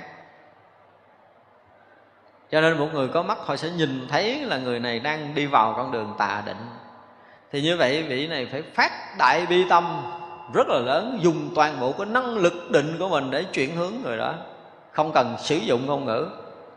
Và cái này phải gọi là năng lực lớn mới làm được còn thôi thì họ có kiến giải lệch lạc thì mình có thể có một cái cuộc đối thoại mình nói chuyện để mình à, trao đổi mình khai thị thì người đó có thể thay đổi cái thấy nhìn. Và thay đổi thấy nhìn thì sẽ sẽ thay đổi được cái định này. Thì đó là cái chuyện thường. Dùng cái à, ngôn ngữ dùng cái lời nói để mà chuyển hóa thì đó là chuyện thường. Dùng năng lực để chuyển hóa tà định là một cái chuyện rất khó khó làm nhưng mà vị bát đệ bồ tát này thừa sức làm được chuyện đó. Vị bồ tát này thừa sức làm. Thành ra là chúng ta mới thấy là đến chỗ này mới gọi là cái gì, cái mười tạng, đạo của ngài, dân thù muốn nói là mười tạng thập tạng là nó nó có khả năng làm được tất cả những cái chuyện mà dù chúng sanh can cường cỡ nào, cái loại tà định là loại can cường á như mình chưa có định gì thì mình chưa có đến đổi là chúng sanh căn cường đâu. Tà định khó gỡ lắm. Nó vô tà định rồi là đúng là chúng sanh can cường, nó vô cái cõi khác rồi. Ở vô định là đi cõi khác, nó vượt hơn cõi người, mà những cái cõi kinh khủng, nó có những cái năng lực tà. Những cái ý niệm gần như là ngược ngạo hết đối với chánh pháp. Thì các vị bồ tát này đủ cái lực để có thể chuyển hóa. Đó là một cái chuyện mà phải xảy ra với một cái vị có đầy đủ thập tạng. Ở đây cái thập tạng, cái đạo của ngài văn thù muốn nói như vậy. Cái thứ bảy là đầy đủ mười lực không thể phá hoại. Tức là thập lực, tứ vô sự quý, thập bát bất cộng chúng ta sẽ nói ở kỳ sau. Chúng ta nói chỉ 10 cái thập tạng này lướt qua rồi kỳ sau chúng ta sẽ bắt đầu phân tích cái thập lực, mười lực của như lai. Phải ờ, chúng ta thấy là khi nói đức phật là chúng ta hay thường nghe cái từ thập lực tứ vô sở quý, thập bát bất cộng, đúng không? Từ đó nghe rất là thường. Nhưng mà nó trở thành một cái thời gian rất là dài. Có khi một buổi chúng ta không có giảng hết nổi 10 cái lực nữa. Ra cái đó chúng ta sẽ dành giảng về sau. Thì như vậy là cái người từ bát địa trở lên là họ đầy đủ 10 lực. Tức là đủ thập lực. Thứ hai là an trụ tứ vô sở quý, đầy đủ đó là cái thứ tám của người này. Cái thứ chín là họ được 18 pháp bất cộng của Phật luôn đó chứ không phải của Bồ Tát. Thì trong 18 pháp bất cộng thì có 18 pháp bất cộng của Phật và có 18 pháp bất cộng của Bồ Tát. Như vậy là người này tới cái tạng thứ 8 là có bốn cái vô ý như sư tử ống tới cái thứ chín là đạt được thập bát bất cộng tới cái thứ 10 là bình đẳng giác ngộ. Ở đây chúng ta thấy là thứ nhất là bình đẳng giác ngộ chúng sanh. Cái thứ hai là bình đẳng giác ngộ tất cả các cõi. Cái thứ ba là bình đẳng giác ngộ tất cả phật và tất cả pháp. Đây là một cái điều mà tương đương với trí huệ phật à. thứ nhất là chúng ta thấy là vị này có khả năng giác ngộ tất cả chúng sanh thì vậy là chúng sanh không phải là loài người của mình. Nếu người đó trong cõi người không phải là người mà loài trời, họ cũng có khả năng để làm cho loài trời giác ngộ. Tất cả chúng sanh là, phải nói là tất cả các loài, tất cả các cõi. Ở đây là tất cả chúng sanh còn thêm tất cả các cõi nữa. Thì có trời, người, địa ngục, ngạ quỷ, atula, súc sanh. Tức là đầy đủ sáu cõi. Trong sáu cõi này là người này thừa sức để làm cho tất cả chúng sanh được giác ngộ thì đó là một cái loại trí tuệ lớn, không thể nhỏ được. Thì ra cái đạo mà ở đây Ngài Văn Thù nói là cái thập tạng là đạo á, Là muốn nói tới cái năng lực giác ngộ của một vị Đại Bồ Tát. Thứ nhất là làm đủ cái khả năng giác ngộ cho tất cả các loài chúng sanh rồi. Cái thứ hai là đi tất cả các cõi giới, Không phải là trời người, địa ngục, ngạ quỷ, súc sanh bình thường đâu, Mà tất cả các cõi nước khác trong thập phương thế giới này người này cũng đủ sức làm cho giác ngộ nữa. Và cái nữa là gì? Giác ngộ tất cả phật. Có nghĩa là tất cả những cái trí tuệ của đức phật ở khắp mười phương này, người này có khả năng chứng đắc. Cái kiểu này là ngang ngang cái ngày. Cái gì? Phổ hiền rồi. Thấy chưa? Như vậy là tất cả những cái chỗ giác ngộ của chư phật, người này thừa sức giác ngộ và cũng có khả năng làm cho chúng sanh giác ngộ được trí tuệ của Phật đạo luôn. Thật ra cái tạng cuối cùng này là một cái gì nó kinh khủng lớn chứ không phải là người thường có thể làm được. Rõ ràng là trí tuệ của một bậc đại Bồ Tát rồi. Rồi giác ngộ tất cả các pháp thì cái chuyện rất là thường, tức là tất cả các pháp với người này nó trở thành gì? Là Phật pháp. Như vậy là tới cái tạng thứ 10 là thể hiện gần như là trọn vẹn trí huệ Phật đạo và một người đầy đủ 10 cái tạng này, thì người này có khả năng chứng thành vô thượng chánh đẳng chánh giác bất kỳ giờ nào. Thật ra là chúng ta thấy từ à, bát địa Bồ Tát trở lên có nghĩa là có thể vị này là là thập địa Bồ Tát, có thể vị này là đẳng giác, là cận kề quả vị Phật là thành Phật, thì mới có đầy đủ 10 cái tạng này mười cái tạng này để sanh gì? Sanh công đức vô thượng chánh đẳng chánh giác. Chứ không phải là công đức bình thường.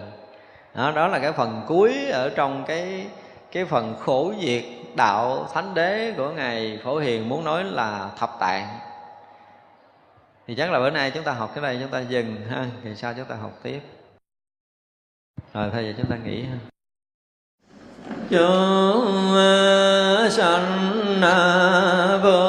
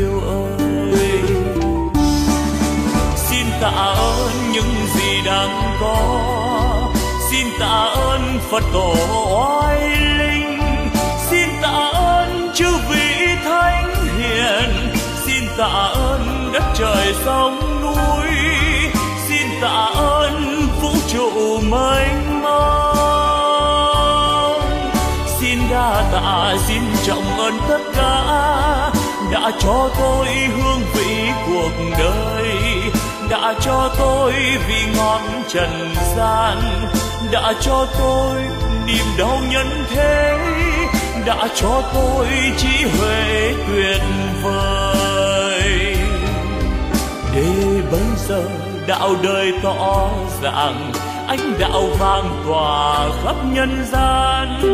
Ôi cực lạc, ôi niết bàn miên viễn.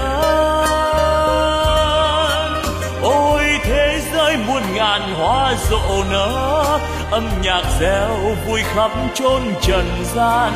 Nếu ai biết ta bà vui đến thế, đạo diệu màu tỏ ràng nghìn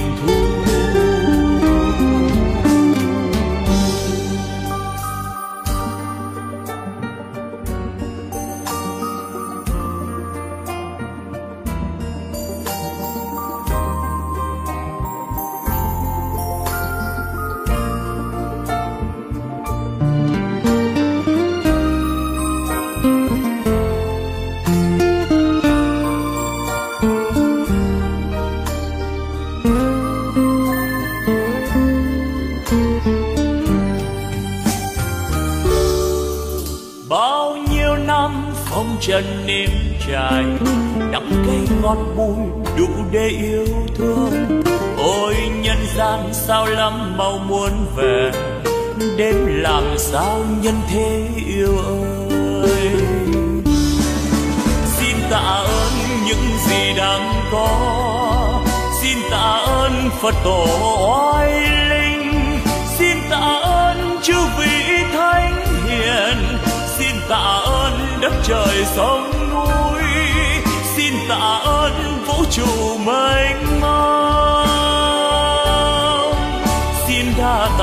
xin trọng ơn tất cả đã cho tôi hương vị cuộc đời, đã cho tôi vị ngọt trần gian, đã cho tôi niềm đau nhân thế, đã cho tôi trí huệ tuyệt vời. Để bây giờ đạo đời tỏ ràng anh đạo vang tỏa khắp nhân gian ôi cực lạc, ôi niết bàn miên việt ôi thế giới muôn ngàn hoa rộ nở, âm nhạc reo vui khắp chốn trần gian. Nếu ai biết ta bà vui đến thế, đạo diệu màu tỏ ràng nghìn thu. Nếu ai biết ta bà vui đến thế